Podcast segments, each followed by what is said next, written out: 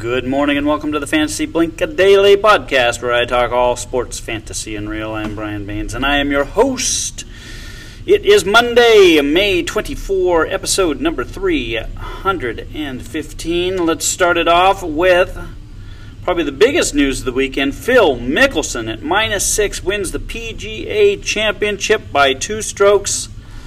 The oldest, 50 years old, person ever to win a major, and what a scene it was. I do not recall uh, seeing the chaos that we saw on walking up number 18 as uh, Mickelson his drive, and then uh, you know the crowd all gathers around and follows him up, and then he hits a great approach, um, and then followed him all the way up in a mob to the green. It was pretty cool, pretty cool to see, and and uh, you know lets us think that maybe we're back to some some form of normalcy with all the people on the course and all the people gathering around and just a fun scene to watch and uh, gives you goosebumps when you when you see a guy come out of nowhere like that. Mickelson hadn't necessarily been playing all that well. No indications uh, that we would we would get that performance out of him this weekend. He wins the PGA Championship, his second PGA Championship, and I believe sixth sixth major. Correct me if I'm wrong on that one, but I believe sixth major for Mickelson now. In the NHL, it was a busy weekend in the playoffs. The Predators four, the Hurricanes three. Uh, they got a couple of them over the weekend, so that tied that series up at two to two. That's a pretty good one. This one is not and was not a good one. The Avalanche five, the Blues two, and the Avalanche gets the sweep and they move on to round two. The Bruins three, the Caps one. Boston wins that series four to one. That one's over. So two series down. Uh, there's another one that won't be far behind it, I think. The Winnipeg Jets five, the Edmonton Oilers four. That puts Winnipeg up 3 0 in that one, one game away from finishing that off. Uh, some games on Saturday. Those were the Sunday games. Saturday games, the Lightning 6, the Panthers 2. They now have a commanding 3 to 1 lead. The Lightning three to one lead in that one. Uh, the Islanders four, the Penguins one, tied that series up at two. So we've got a long ways to go there. The Leafs come back with five against the Habs one and tie that series up at one to one. How that one's so far behind, I don't quite know. But uh, yeah, one to one in that series. So we'll be, we'll be waiting a while for that one to finish up. The Golden Knights take out the Wild 4 to 0 and they lead that series 3 games to 1. I'm guessing a couple of these series might finish up tonight. Moving on to the NBA. Yeah, so we had some Saturday games and we had some Sunday games. And let's start with the let's start with the Saturday games. The Nets 104, the Celtics 93. Take a 1-0 lead there. The Mavericks 113, the Clippers 103. Mavericks take a 1-0 lead. The Bucks 109 to 107 over the Heat, 1-0 there, and ha ha ha, the Blazers 123 and the Nuggets 109. Very nice. Blazers take a 1-0 lead in that one. Sunday games. Uh, the Grizz, the Grizz get the win over the number one seeded Jazz, 112 to 109. So the eight is in the lead there against the uh, number one seed, 112 to 109. You got the Hallelujah. The Suns 99 and the Lakers 90. Love it. Come on, Suns. Pour it on. Let's get this thing over quickly and get the Lakers out of there. The Hawks 107, the Knicks 105, and the Sixers 125 over the Wiz 108. All those series are 1 0, and we'll have more action tonight in the NBA as the first round gets underway. Major League Baseball.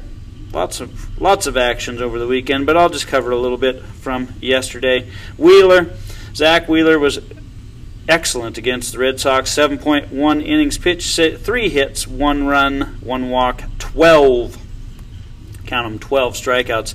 Eddie Rodriguez was not good in that game. Uh, we got uh, Cody Poteet Seven innings, three hits, no runs, four Ks in the win for the Miami Marlins. Max Fried was also good. Seven innings, four hits, one run, three walks, two strikeouts in the win.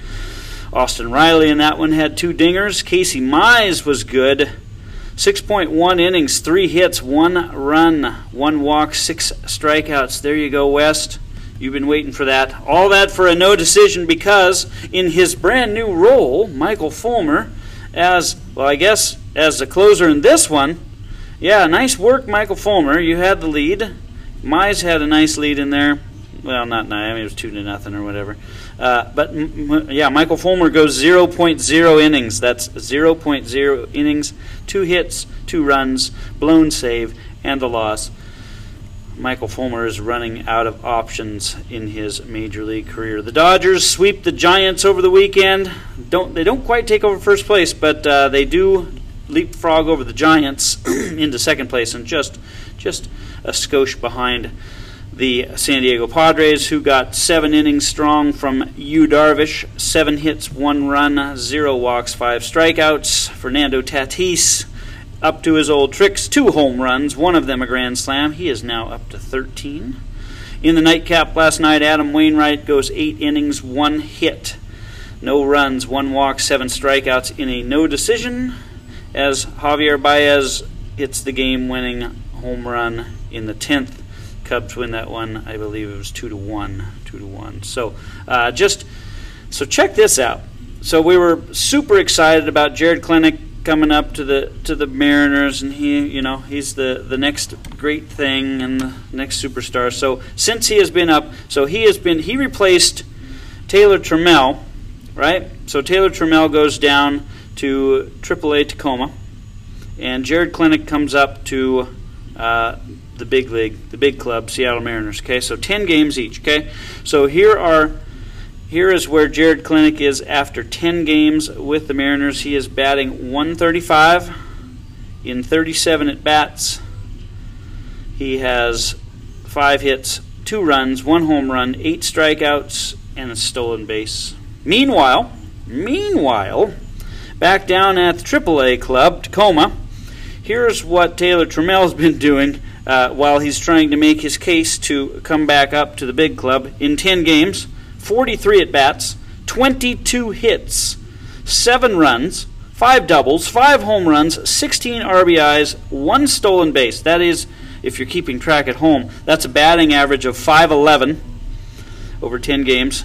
Uh, slugging percentage of 977 and an OPS of 1.487. So Taylor Trammell obviously uh, enjoyed his time up in the big in the bigs and wants to get back there quickly.